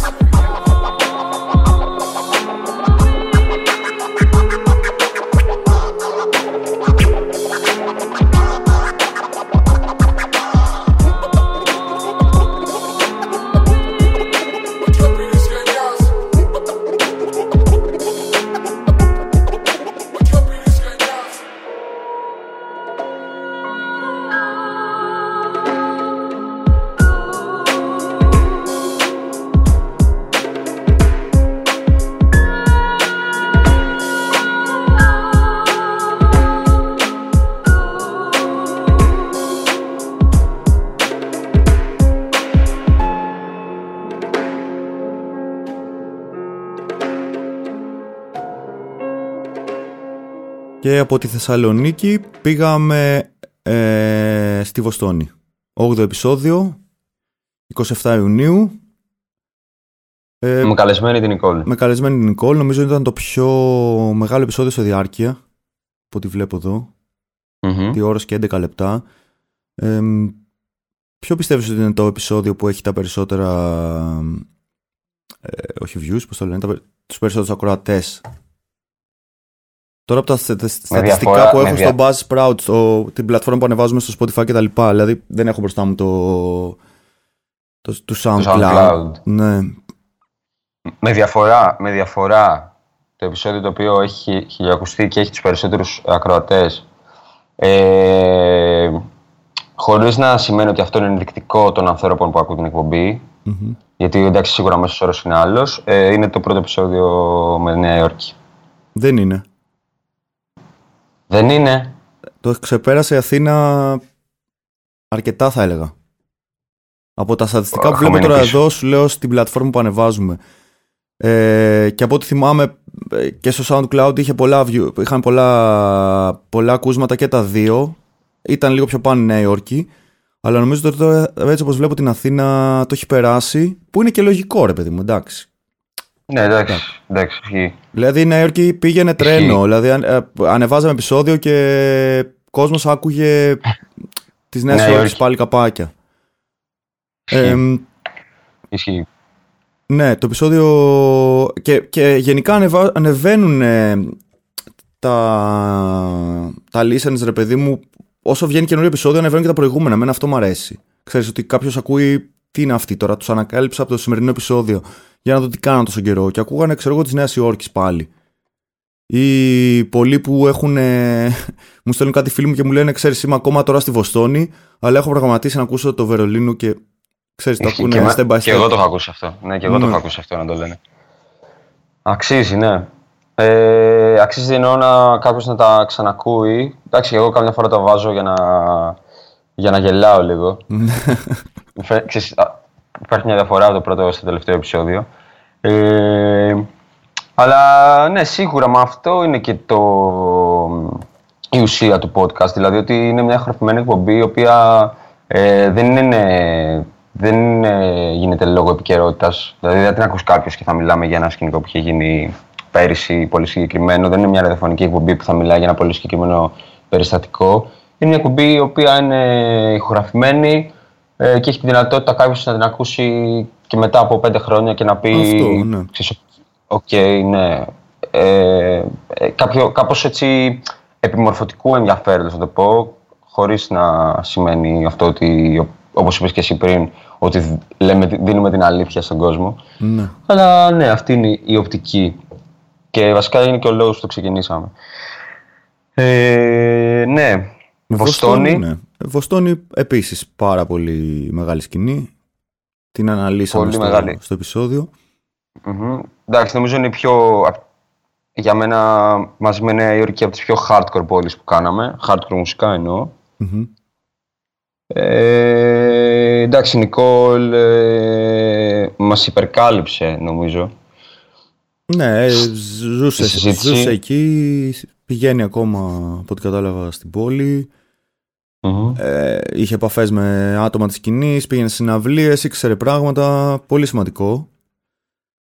Επίσης, Βοήθησε αυτό που, full. δεν συζητήσαμε, αυτό που δεν συζητήσαμε εκείνη τη μέρα αρκετά, δεν σταθήκαμε αρκετά ε, και ήταν κρίμα και εγώ το σκεφτόμουν μετά έτσι κάπως έναν απολογισμό που έκανα είναι ότι δεν σχολιάσαμε πολύ το ότι ξέρεις, μια κοπέλα μας μίλησε ε, για μια hardcore σκηνή στην άλλη άκρη του Ατλαντικού και το πώς δεν μας είπε ακριβώς το πώς είναι να είσαι, ξέρεις. Εντάξει, α, α, εν- εννοήθηκε και σταθήκαμε, Ναι, αλλά δεν πιστεύω ότι θα μπορούσαμε να σταθούμε λίγο παραπάνω στο πώς μια κοπέλα είναι μέλος μιας, μιας τέτοιας σκηνής. σε μια ανδροκρατούμενη σκηνή. Ναι, ναι, και σε μια σκηνή η οποία δεν είναι και μουσικά, ας πούμε, αυτό που επικρατεί. Ναι. Κατάλαβες τι να πω. Κοίτα, ε, μακάρι στα Αυτό. επόμενα επεισόδια να έχουμε και άλλες κοπέλες και, Μμμ. και άτομα, Εννοείται, ναι, ναι. ξέρω εγώ, ανεξαρτήτως φίλου ή οτιδήποτε. Ε, ναι. Και στη Βοστόνη μια, παίρνω πάσα δηλαδή από αυτό που είπες και επιλέξαμε να βάλουμε μια μπάντα που είναι πολύ active και με τα δικαιώματα των ε, ε, LGBTQ και, και με τη μαύρη κοινότητα της πόλης. Ε, Μμμ. είναι η Move που στην ουσία πήραν το όνομά τους από, τη, από μια, μια κολεκτίβα Black Militant Collective ε, που είχε βομβαρδιστεί από τη μ, αστυνομία της Φιλαδέλφειας το 1985 ε, ξέρεις θέλουν να κάνουν represent τη, το black experience όλο αυτό που στην ουσία δηλαδή πιστεύουν στην ουσία ότι το hardcore ε, δημιουργήθηκε από μαύρους δηλαδή από τους bad brains. Υπάρχει και αυτό το, Μμμ. αυτή ε, η θεωρία ας πούμε. Ε, και επιλέξαμε να βάλουμε Move από το EP που πάλι βγήκε από Triple B Records. Παίζουμε συνέχεια Triple B αλλά είναι αυτή τη στιγμή η top, Εντάξει, ναι, top ναι, hardcore ναι. εταιρεία. Ε, Freedom Dreams και να ακούσουμε το κομμάτι Righteous, Righteous, Righteous Unrest βγήκε μέσα στο στις διαδηλώσεις για Black Lives Matter με τη δολοφονία τις δολοφονίες που έλαβαν χώρα γενικά πολύ σωστή μπάντα για μένα και Βασικά είναι, είναι οδύ στο Black Lives Matter. Black Lives ναι, Matter, ακριβώς, νομίζω. ακριβώς. Ε, και αν θέλουμε να παίξουμε και, το, και ένα κομμάτι από το τελευταίο επεισόδιο, να παίξουμε δύο κομμάτια Ναι. σε ρeel, δηλαδή να πούμε και για το τελευταίο επεισόδιο που ήταν ε, το τελευταίο που κάναμε ε, πριν ε, από 20 μέρες. Που ήταν Ας το- παίξουμε, ας παίξουμε μαζί και, ένα, ε, και μια μπάντα από Βερολίνο και ας ε, σχολιάσουμε μετά έτσι, το τελευταίο επεισόδιο για να το κλείσουμε κάπως και το Ωραία, σημερινό. ωραία. Θα βάλουμε λοιπόν και, και Move ε, Right to Unrest και από Βερολίνο Devil Inside, μια πιο παλιά μπάντα ε, που την είχαμε ξεχάσει, δεν την πολύ αναφέραμε, αλλά την ανέφερε πολύ ο Christian, ο guest μας στο επεισόδιο. Μια μπάντα που υπάρχει από τις αρχές του 2000 ε, και πρόσφατα νομίζω κυκλοφορεί και ένα βινίλιο έτσι σαν discography Ε, είναι η Devil Inside και το κομμάτι ε, Son Edermacht.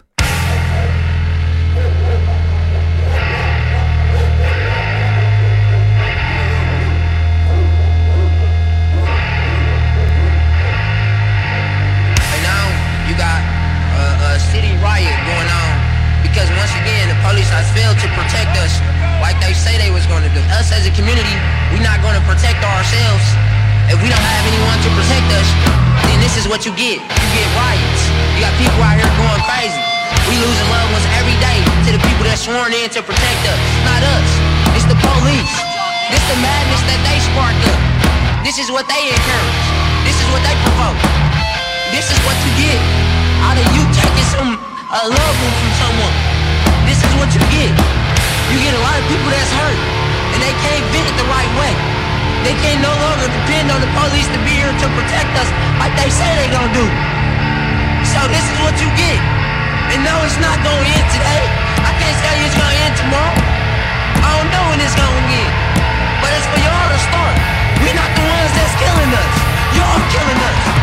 We can't make a change if y'all don't change.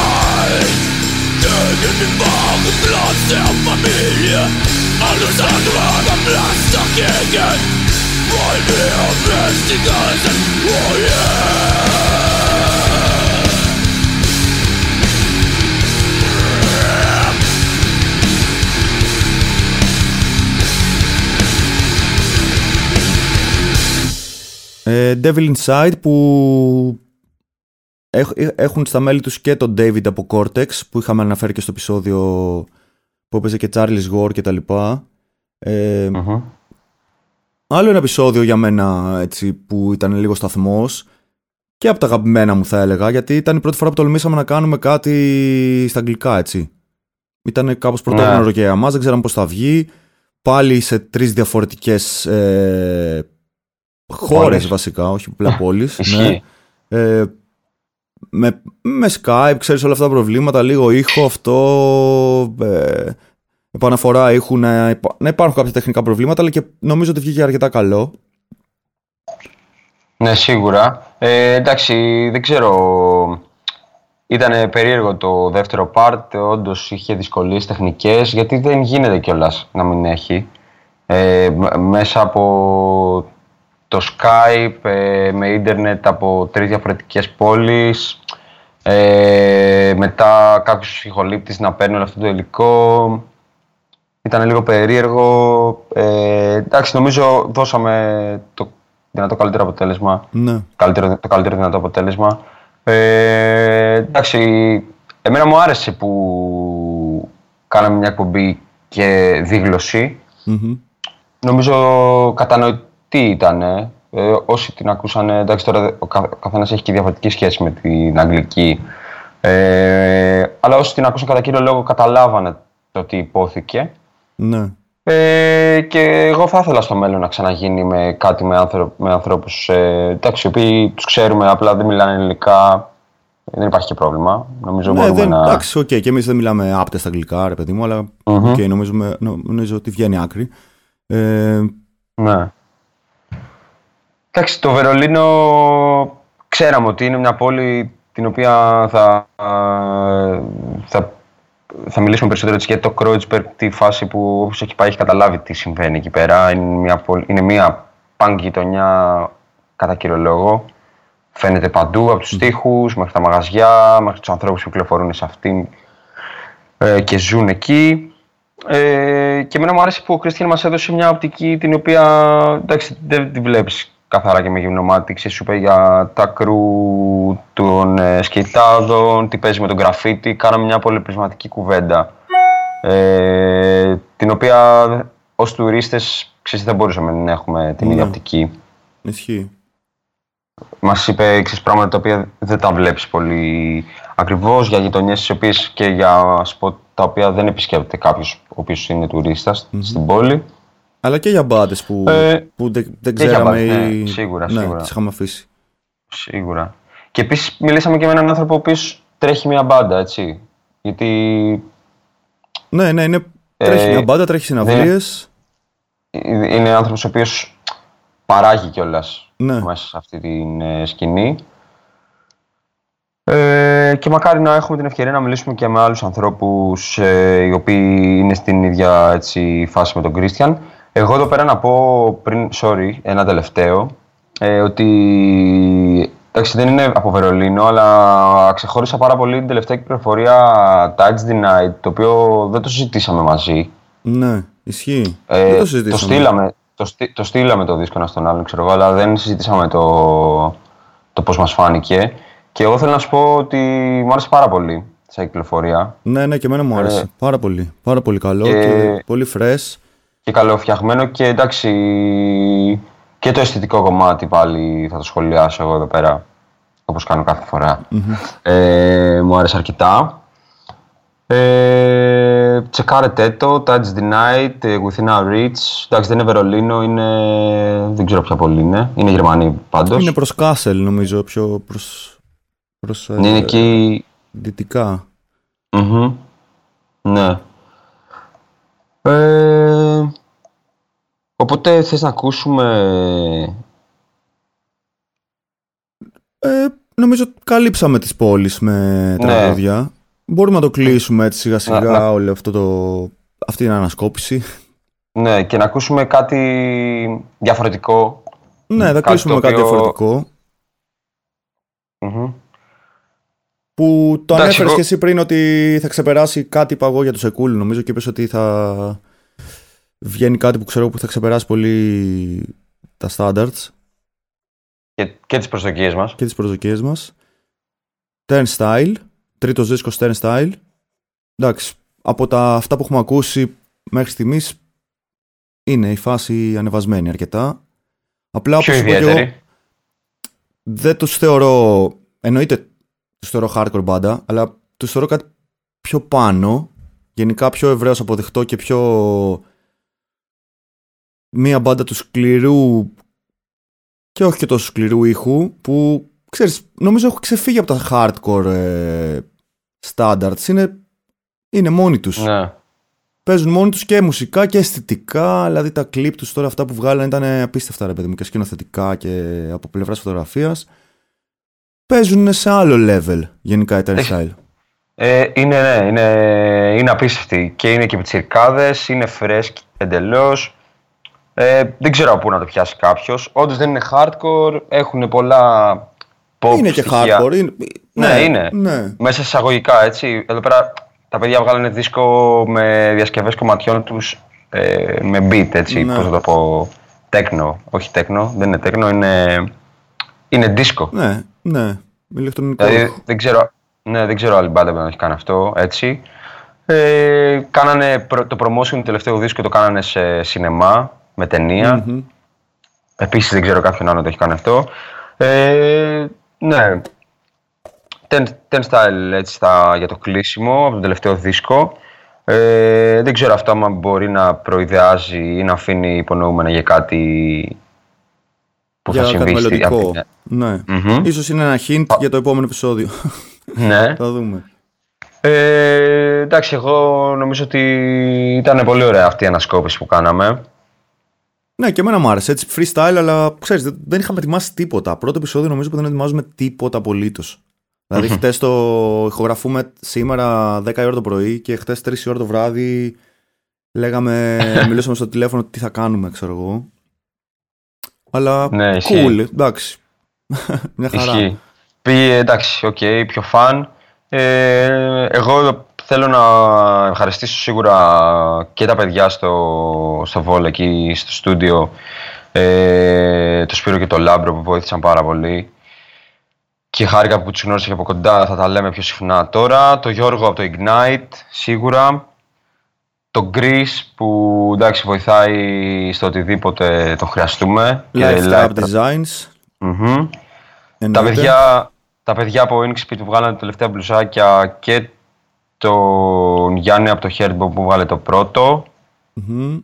Τα μέρη Και που γενικά ο- μας στήριξαν, ξέρω εγώ, και με τη διανομή κάπως, Μμμ. Bills and Hobbs, π.χ. ε, Τα, τα παιδιά από Noctua. Noctua, Ε, ε, εντάξει, πάντα είναι μια καλή ευκαιρία να αναφέρω το Scarecrow Records. Εντάξει, έχουμε και οι δύο μια προσωπική επαφή ε, και με τον Γιώργο και με τον Ντάρεκ, αλλά νομίζω ότι εμένα προσωπικά με έχουν βοηθήσει πάρα πολύ μουσικά. Κάθε φορά είναι μια νέα εμπειρία. Ε, μαθαίνω, παίρνω πληροφορίες που με βοηθάνε συνέχεια να, να στείλουμε την εκπομπή, τουλάχιστον εμένα προσωπικά. και, και Σταύρο από Rhythm Records. Εγώ θα Μμμ, προσθέ- εννοείται, πρόσθε- να εννοείται. προσθέσω.